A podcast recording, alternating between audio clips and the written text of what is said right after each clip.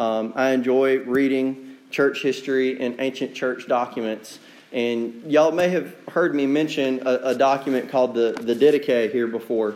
Um, it goes by several different titles. It, it goes by the teaching of the 12 apostles to the Gentiles, which it probably wasn't written by the apostles. It's not technically scripture. Uh, but it does provide a good look into the mind of the early church because it was written toward the end of the first century, actually pretty close to the time Revelation was written.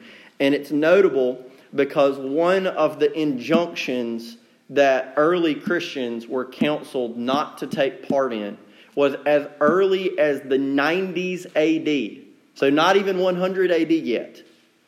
The earliest Christians had documents that said, do not engage in abortion.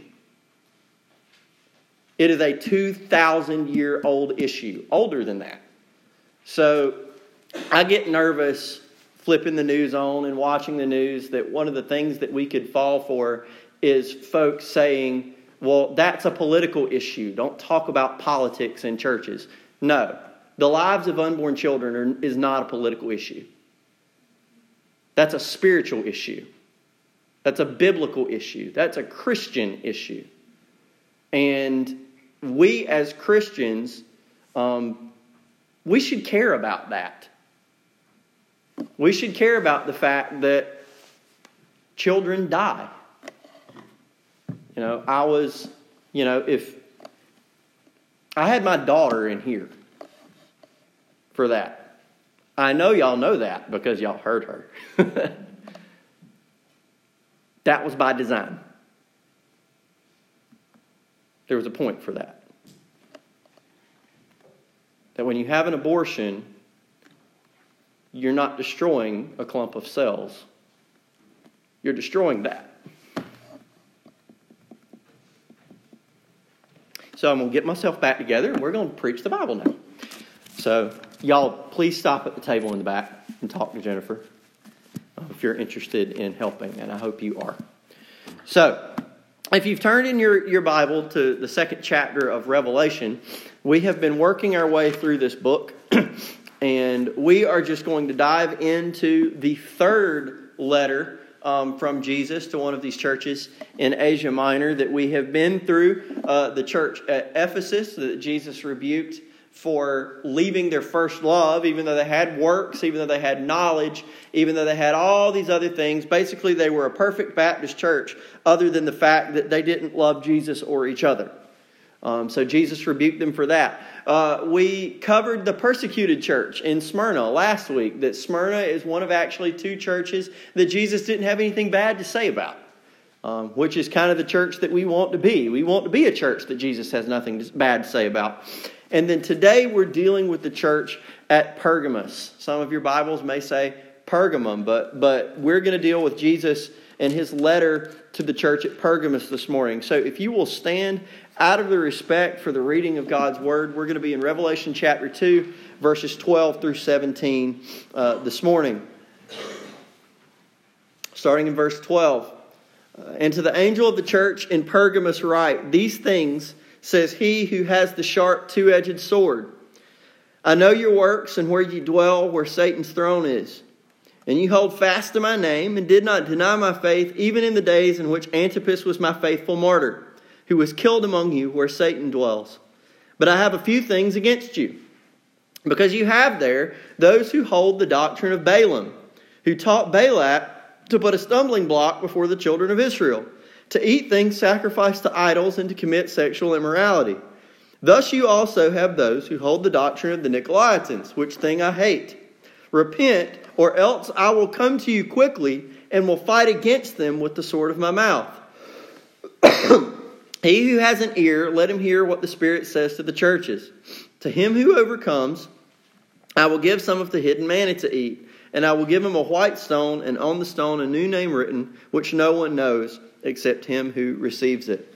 Father, I pray that as we study this word this morning, that we would, just, we would not get caught up in being confused by symbolism, but Lord, that we would see the bold faced truth that you put right in front of us that tolerance and compromise are not the same thing. It's in Jesus' name we pray. Amen. You can be seated. So, to kind of recap how we got where we are, the book of Revelation is confusing. Uh, but that doesn't mean that it's not possible for us to understand what it says.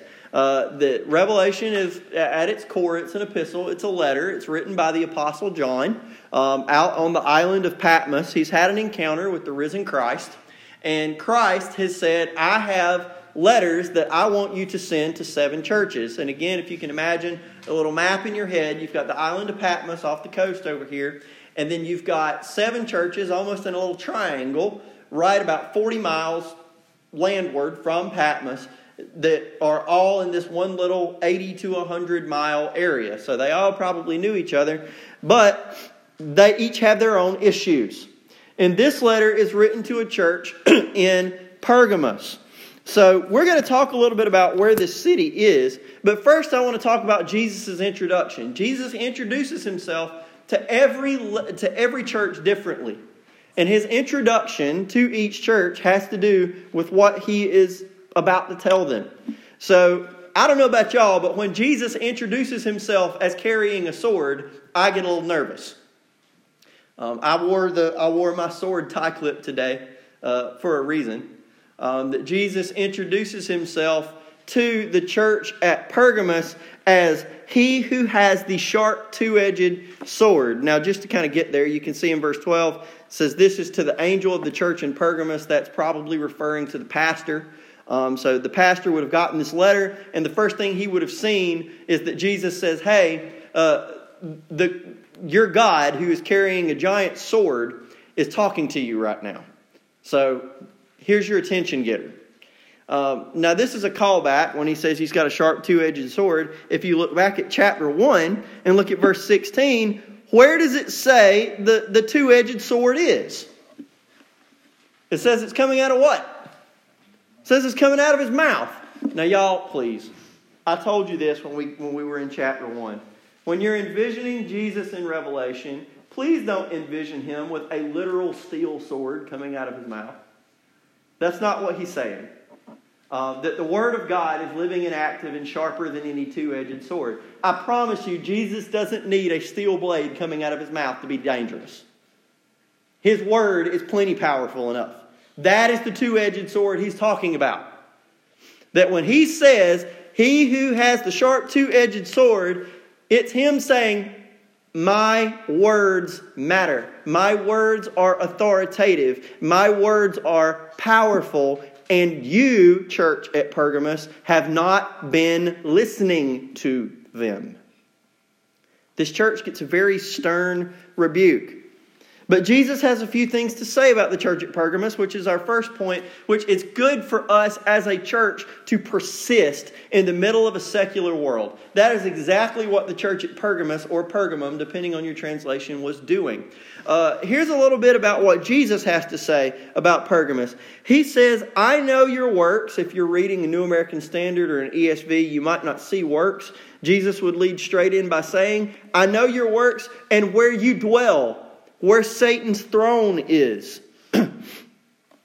what is he talking about? What does he mean Satan's throne is in Pergamos? Uh, this is actually a quote from the, uh, I, I, believe this is, yes, this is uh, the New International Commentary on the uh, New Testament. Of greatest import for the Christians in Pergamum was the fact that it was the official center in Asia, that's the Roman province, of the imperial cult it was the first city in Asia to receive permission to build a temple dedicated to the worship of a living ruler. In 29 BC, Caesar Augustus granted permission for a temple to be erected in Pergamum to the divine Augustus and the, and the goddess Roma. Of all seven cities that Jesus wrote a letter to, Pergamum was the one in which the church was most liable to clash with the imperial cult. So Rome was not just an empire. That they thought so much of their empire that they invented a god and named her Roma, like the tomato.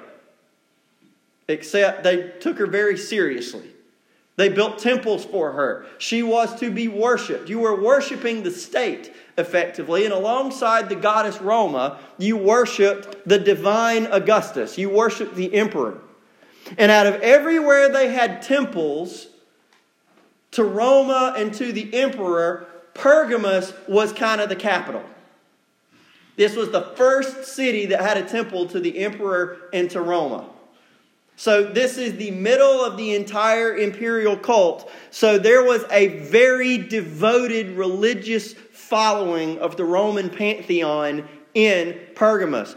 There was actually a giant temple as well in the city of Pergamos to the god Zeus, or his Roman name, Jupiter. So if you know anything, if you ever read the Odyssey or the Iliad or maybe the Aeneid in school when you were forced to, um, you know that Zeus or Jupiter inside their pantheon was the king. He was the head honcho. He was the boss. So there's actually, a, because I'm weird, I'm reading the Iliad right now, and Zeus tells the other Greek gods that when they have a difference of opinion with them, he says, Well, frankly, I don't care if you have a difference of opinion with me because I'm so much stronger than you that if you disagree with me and you voice it, I'll just grab you and throw you into hell and you can't do anything about it. And the other god said, Okay, well, I mean, he's right. You know, Zeus is the head honcho. So they had a giant temple to Zeus there, the false god Zeus. So inside this city, you've got a temple to the emperor You've got a temple to the empire, and you've got a temple to the chief god of the Roman pantheon. In short, they don't like Christians. They don't like them at all. They viewed them as atheists. We talked about that last week because they didn't worship the recognized Roman gods. and Jesus goes so far as to say, why? This is a terrifying prospect. Why is it that Pergamum has such a strong concentration of, of this false God worship? Why is it that Pergamum has the worship of the empire, the worship of the emperor, the worship of Zeus, this strict dedication to the Roman gods? Why is it that it's in Pergamum? Jesus says, because that's where Satan has set up his throne right now, church. How terrifying a prospect is that? Could you imagine Jesus telling you that right down the street from your church is where Satan has decided to set up his headquarters? That's exactly what Jesus told the church. He says, Guys, I understand where you dwell. I understand how hard it is. I understand that you get great resistance just for existing where you are. Jesus acknowledges that. He says, I know where you dwell, where Satan's throne is. And then he commends them. He says, And you hold fast to my name. In Greek, that's a present tense, which means you're not, you didn't just hold fast temporarily, you hold fast and you continue to hold fast. It's a persistent thing. That this church is full of survivors that you hold fast to my name and did not deny my faith, even in the days in which Antipas was my faithful martyr, who was killed among you where Satan dwells. Do you know who Antipas was? Neither do I. I have no idea who Antipas was, but they very obviously did. And so did Jesus. And his martyrdom would have been something that they were familiar with. So Jesus says, even when someone was martyred in front of you, you did not back down. You maintained the faith. You stayed faithful to me. Even when Antipas, and he goes back again and says, where Satan dwells that Jesus recognized then and he recognizes now the difficulties that come from living in a culture contrary to the gospel. And y'all, I have said it before, I will say it again, and maybe it's controversial, but it's purely because it's a sentimental thing that we hold. Y'all, in 2019, America is not a Christian nation. We want it to be, but y'all, it's not. When the highest court in the land says we have no problem legalizing the murder of infants, is that Christian?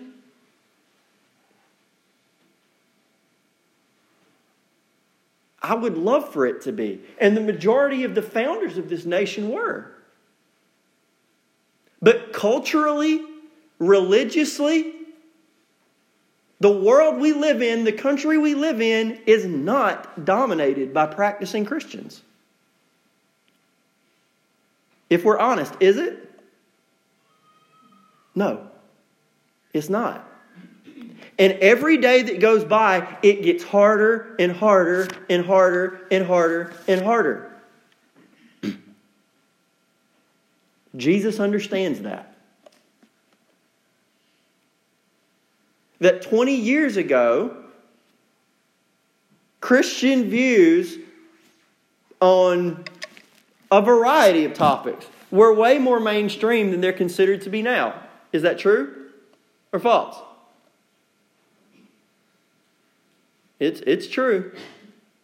40 or 50 years ago, which in the grand scheme of history is not that long, Christian views on humanity, human sexuality, were touching the borders of abortion there with 50 years ago. Christian views were a lot more mainstream. But in 2019, they're not. You can get ridiculed just for expressing a biblical view. That it is now considered radical, rude, and bigoted to express a biblical view, for example, of marriage. Now, I hate to pick on a pet topic because I know that comes up a lot, but that, that's, that's easy pickings for explaining. that Jesus understands what it's like for a church to exist in a culture that is hostile not just to its beliefs, but its existence. For instance, in this time, Christians believed it was immoral to worship any other God than the Trinitarian God of the Bible. The Roman religionists believed it was immoral not to worship the emperor and the pantheon. Those truths were those beliefs were mutually exclusive. You couldn't have both of them at the same time. And y'all, there are always going to be positions as Christians that we hold because Jesus said, what, what is it he says in verse 12? These things say he who has the what? The sharp two edged sword, right? The sword is what? His word. What he has said. When Jesus speaks, as a church, we listen that Jesus determines for us right and wrong. Say, well, Josh, what about being open minded? I'm all for being open minded as long as you don't open your mind so far that everything that's in there falls out. That can happen. There's some things I don't have to be open minded about because Jesus has closed the book on. That doesn't mean that I'm not loving. That doesn't mean that I'm not compassionate. That doesn't mean that I'm not concerned. That doesn't mean that I'm rude. But that does mean that I don't have a say in what is right and what is wrong. Jesus does. If you go back to the Didache that I mentioned earlier that talked about abortion, the very first line of this ancient Christian document reads There are two ways, one of life and one of death, but a great difference between the two ways. Say, well, hang on, Josh, there's not two ways. People think there are lots of ways. There's the Christian way, and there's the Muslim way, and there's the Jewish way, and there's the Hindu way, and there's the atheist way. No, there's two. There is the God of the Bible, and then there is everything else. Those are two ways. You can either follow Christ, or no matter what else you follow, it's not Christ. It doesn't matter what not Christ you follow, the end of that road is the same. So, as Christians, if you turn the dial just a little bit and say, well, this isn't exactly what Jesus said, well, then it's not what Jesus said. So, Christianity is defined by its otherness.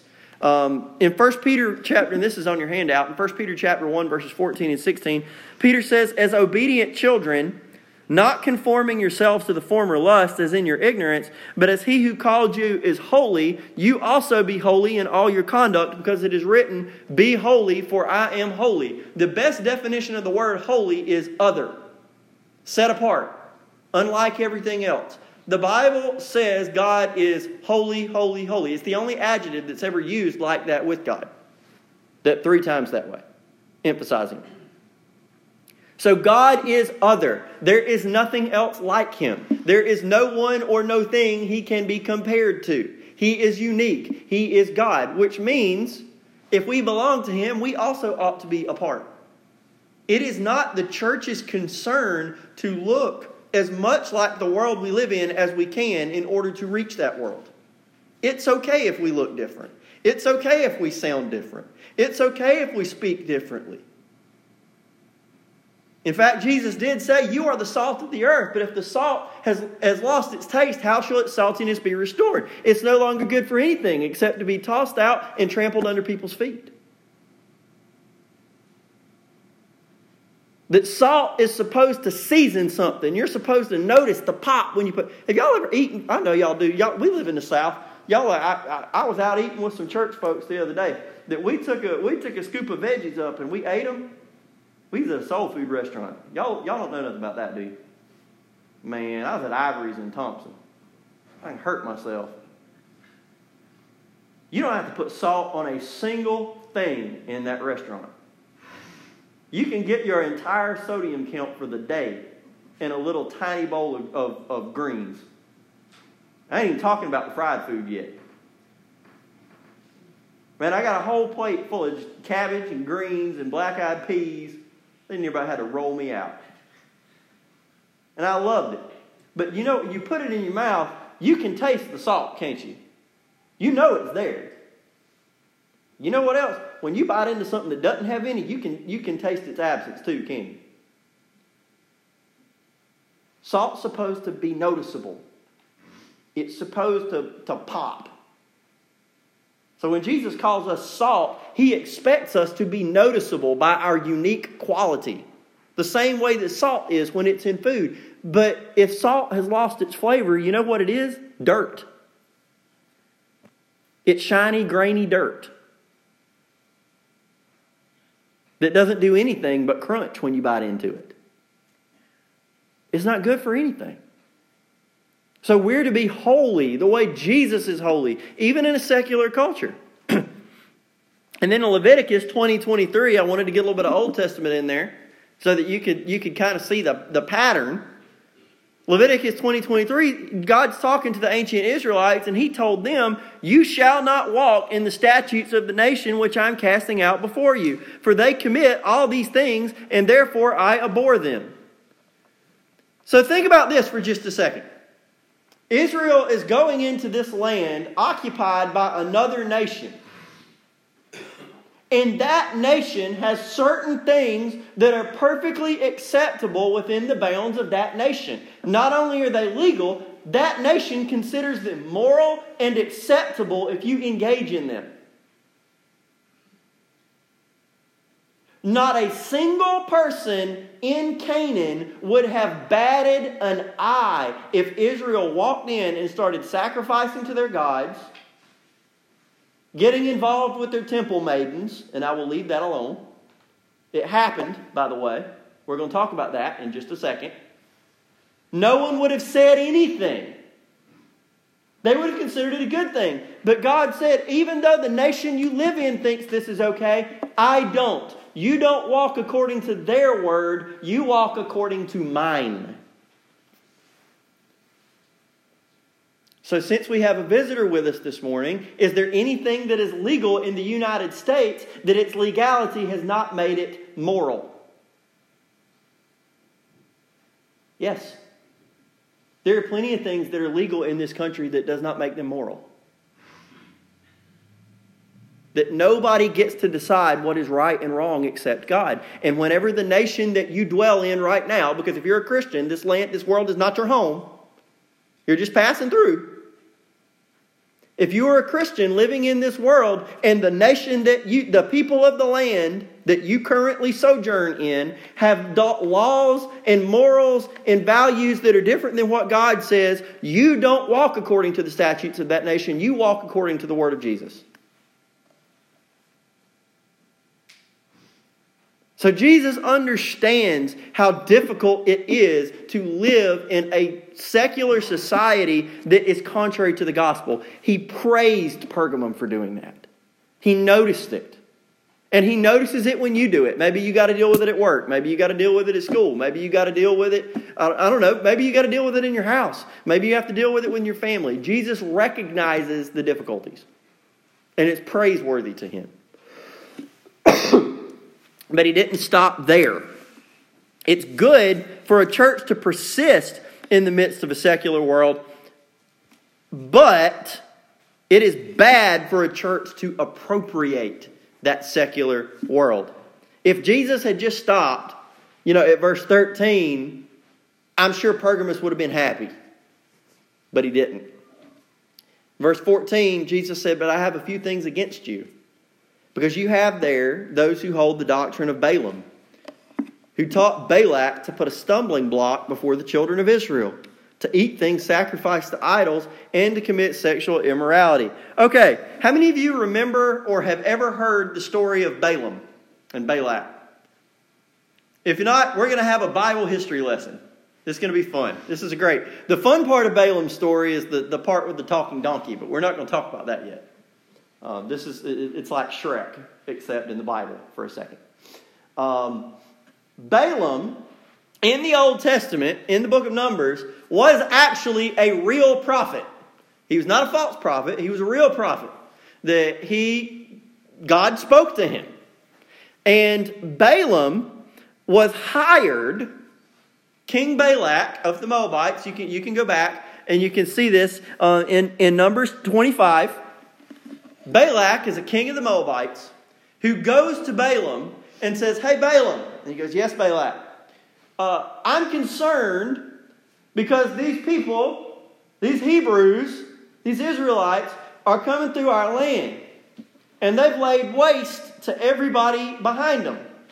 And I don't want them to do that to us. So you're a prophet. I want to pay you so that you'll go curse them. And Balaam goes to God and says, What do I do? And God says, You ain't going to curse them because I've blessed them. So Balaam goes out and he tells Balak, He says, Balak, I can't curse these people because God hadn't cursed these people. God's blessed these people. So I can't say anything other than what God says. And Balak goes, Oh, but please, Balaam. Balaam, I- will pay you even more.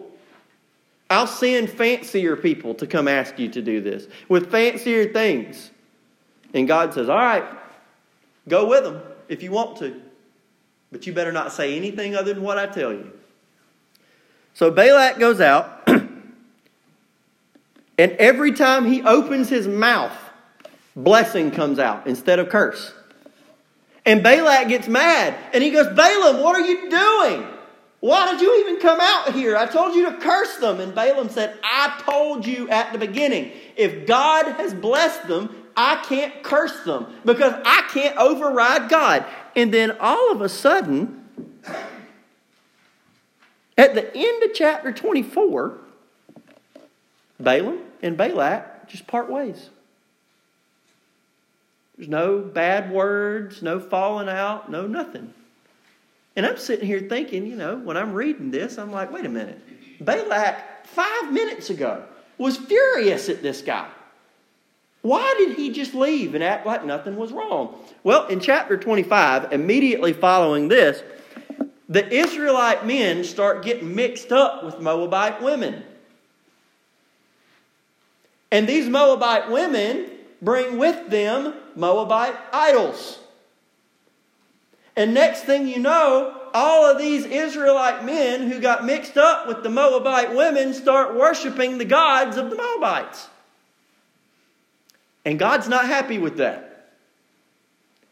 So, what God does is God sends a plague that kills 24,000 Israelites. And it's not until they realize, oh, maybe we shouldn't be worshiping other gods, that the plague stops. Now, you might think, well, this is kind of silly that they did this. Well, this is a quote from God who commands Israel to attack Moab in response to this. Uh, God commands Israel to attack Moab in response to their schemes by which they seduced you in the matter of Peor and in the matter of Cosbi, the daughter of a leader of Midian, their sister, who was killed in the day of the plague by, because of Peor. In other words, the seduction of the Israelites by the Moabite women, which resulted in a plague from God, was a planned attack by Moab. Where did they get this idea? Chapter 31, you find out it was Balaam that Balaam told Balak, hey, I can't curse them because God has blessed them. But God has blessed them because they're his separate people who they're not part of you. God wants to give them this land. So here's what you do if you want them to be cursed, you have got to get them to forfeit God's blessing and his protection by not separating themselves anymore. You've got to get them to worship your God so that he will stop protecting them. So here's what you do, Balak. You get a bunch of your temple maidens and you send them over there to Israel and you have them seduce them and then have them start worshiping Baal, and I bet you God will punish them. Sad thing was, Balaam was right. Israel fell for it. They decided they would rather get involved with the people of the land and the gods of the land and the culture of the land than have the blessing of their God who had protected them this entire time. So Balaam didn't outsmart God. Israel's dealt with this before, haven't they? Every time they turn their back on God and decide to worship somebody else, they get disciplined, don't they? That's nothing new. They knew better. Balaam just didn't have any faith that they would actually continue following God, and Balaam was right. So when Jesus looks at the church at Pergamum and says, You've got those among you who hold to the doctrine of Balaam, eating food sacrificed to idols and committing sexual immorality, what Jesus is saying is, Church, even though you persist, You've got those in your number who have started marrying together the Christian religion and the Roman religion. You've got those in your number who have decided, well, if we can't beat them, join them. They've got a few things that aren't all that bad. So we don't need to, that's not a big deal. Let's just, they can be church members if they still do this. They can still love Jesus.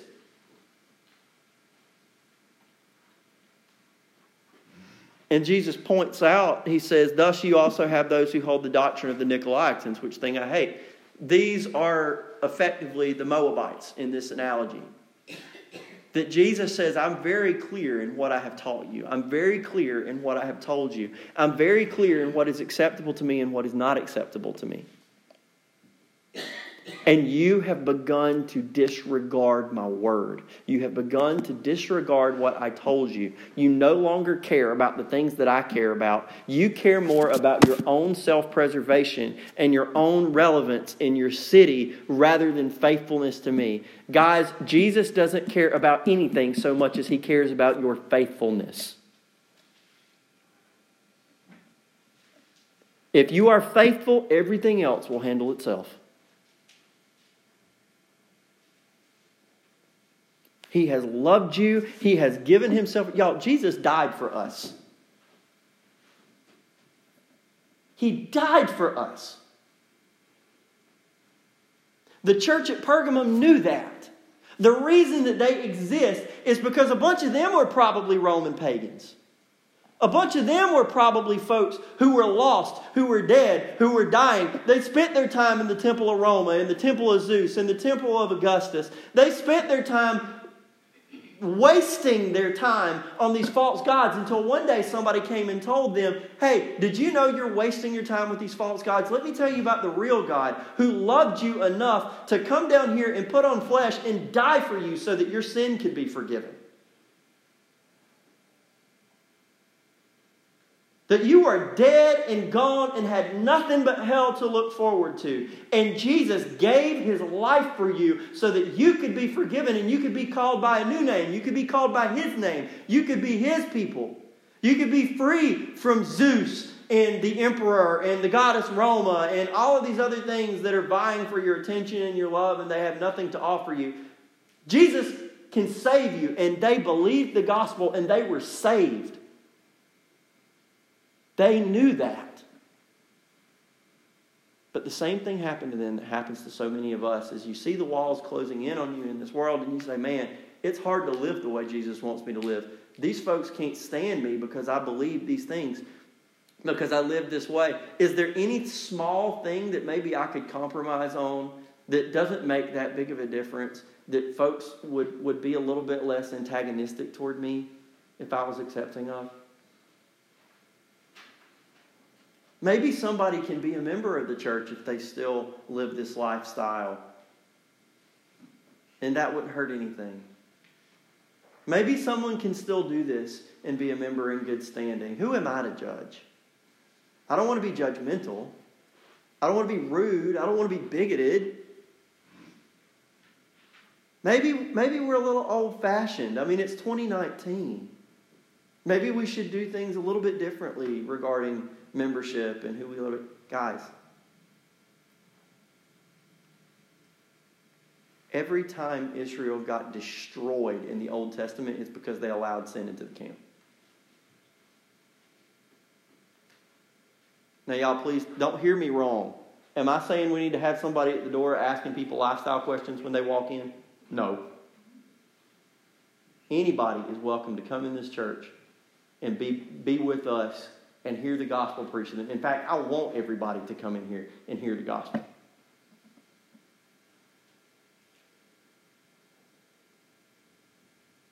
But if somebody wants to be a member and identify as a Christian, the definition of what a Christian is has not changed for 2,000 years. And it's not changing here today. That when you come to Christ, you come away from everything that you left behind and you don't go back. That grace means God, God, grace means God loves you the way you are right now, but He loves you too much to leave you that way. The Holy Spirit will change you. The Holy Spirit will root sin out of your life.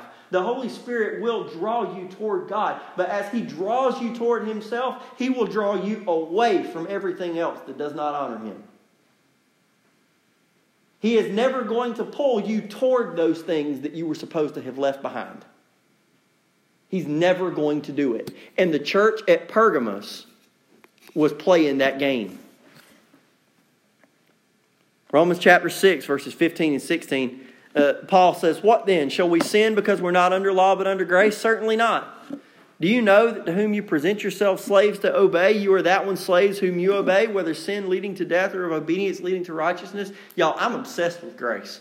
I'm not all about the whole living my life, working, trying to please Jesus. God's happy with me based on what Jesus has done for me on the cross. I don't have anything to offer him that he needs from me. He's pleased with me based on the blood of Jesus and that alone. There's nothing I can do to make him happy with me. He's already as happy with me as he's ever going to get. I'm under grace. I'm not under law. But because I'm under grace, does that mean I should look at sin and say, well, God's going to forgive us anyway? No. That's not what we do. That ruins our witness, that ruins God's reputation. That Paul says we don't, we, we don't sin just because we have grace.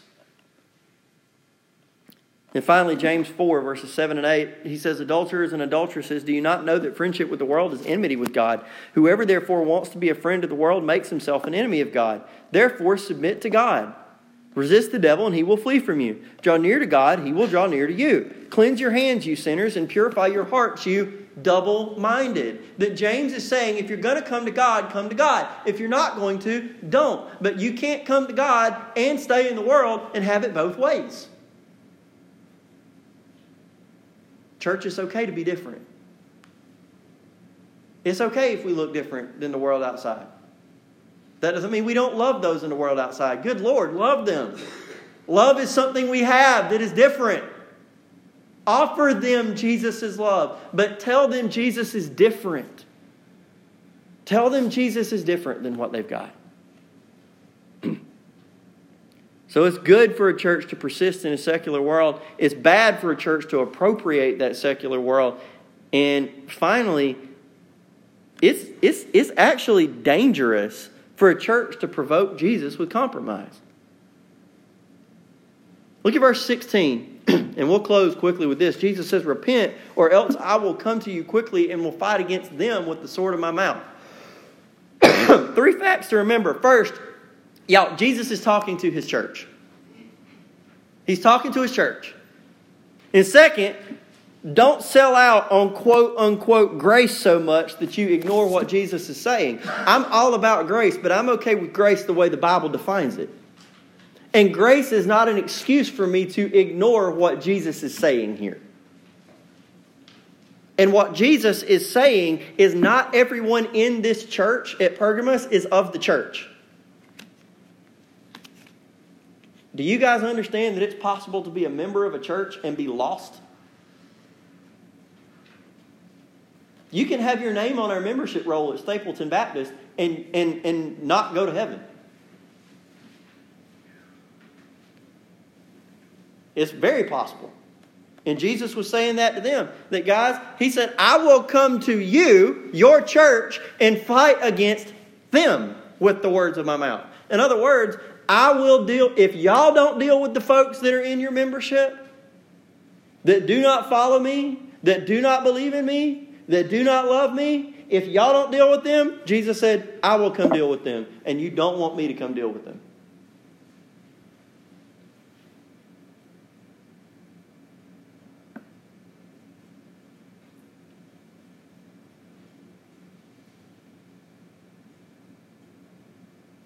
Guys, sending the camp is a big deal.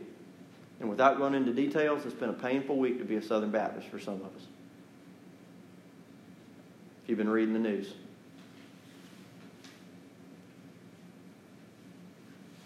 Church,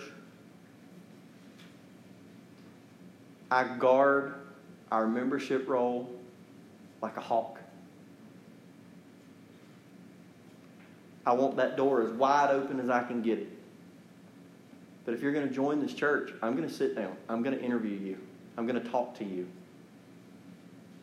I'm going to ask you what you believe. I'm going to want you to tell me when you gave your life to Christ. I'm going to insist that you follow Jesus in believer's baptism. And I'm not going to announce you as a member until you do. I'm going to be very careful with who serves and who teaches in this church because Jesus takes very seriously those who bear his name. And I don't want to ever find Stapleton Baptist Church in a position where this applies to us, where Jesus says, Stapleton, because you didn't deal with false believers, I will deal with them. Is that a scary prospect? Jesus said it but there's also a reward promised. Look at verse 17. Jesus said, He who has an ear, let him hear what the Spirit says to the churches. To him who overcomes, I will give some of the hidden manna to eat. And I will give him a white stone, and on the stone a new name written, which no one knows except him who receives it. This is from the New International Commentary. In the concept of a messianic feast, it seems best to take the white stone as a tessera that served as a token for admission to the banquet. These little tablets of wood, metal, or stone were used in the ancient times for many purposes. They were distributed to the poor in Rome by emperors to ensure a regular supply of corn, and given to the victor at games and gladiators who had won the admiration of the public and had been allowed to retire from further combat. So, in other words, if you were poor or a gladiatorial victor, they would give you a little white stone a little emblem from the emperor that said, I will supply this person with their food from now on. They have been provided for. So Jesus is saying, hey, you live in Satan's throne where the emperor of Rome is worshiped, where the empire is worshiped, where Zeus is worshiped, where people sacrifice bulls and goats to him because they want his protection and provision. And they hand out these little stones to give you corn. He says, Church in Pergamos, do you want their corn or do you want my manna? Whose reward do you want? Who do you want to be faithful to? Do you want my recognition or do you want theirs? Do you want my acceptance or do you want theirs? I don't know about y'all, but as for me in my house, I want to be accepted by Jesus. I want his acceptance. And because of the blood of Jesus Christ and the Holy Spirit drawing me ever forward in faithfulness, that doesn't mean I don't screw up. That just means that the Holy Spirit is going to constantly pull me to him. Jesus is going to get me there. That you can have recognition for, for Jesus as being faithful too. I just, he just needs you to repent. He needs you to come to him in repentance and say, Do you know what? I have been worshiping false gods for far too long. I've been compromising for far too long. Uh, Miss Joyce and, and, Jim are about to lead us in a couple verses of an invitation hymn. And I want to give you an opportunity right now to come to Jesus if you don't know him. To be forgiven if you have never been forgiven. Uh, that Christ, the same way he loved Pergamos, the same way he died for Pergamos, the same way that he offers grace to Pergamos, he offers it to you. There's nothing left for you to do other than come to him and say, God, have mercy on me, a sinner. If you want to know how you can trust Jesus, you've got a few different options. You can come down the aisle and talk to me if you want to. Uh, you, you can fill out the guest card on your bulletin. If walking down front makes you nervous, I'll get it and I'll follow up with you. Or you can catch me at the back door and say, Pastor, I need to talk to you about giving my life to Christ. But I don't want you to leave without responding to what the Holy Spirit's calling you to do. So I'm going to pray, um, and we're going to sing a couple of verses of an invitation hymn, and if you need to come, you come. Father, thank you so much for today. Thank you that you are a gracious God, but Lord, we, we do acknowledge um, that there is a temptation to compromise. There is a temptation to appropriate the world that we live in, to, to make ourselves more palatable to those on the outside. But the fact of the matter is, that Jesus, you, you've never been palatable to those on the outside. You've always been challenging. You've always been difficult to hear and to understand if, you, if somebody doesn't want to. So, Jesus, I pray that you would make Stapleton a faithful church. That you would help people, help us to reach people with the pure gospel and not doctor it up and, and tell them sin is okay. But Lord, be compassionate and understand that all of us had sinned that you freed us from. And you freed us all the same by leaving it behind and coming to follow you. Jesus, I pray that, that you would send your Holy Spirit to convict people here. If there are folks who don't know you, and the Lord, those that are saved, I pray that you would bless them and encourage them and bring them forward in their walk. Uh, in Jesus' name, amen.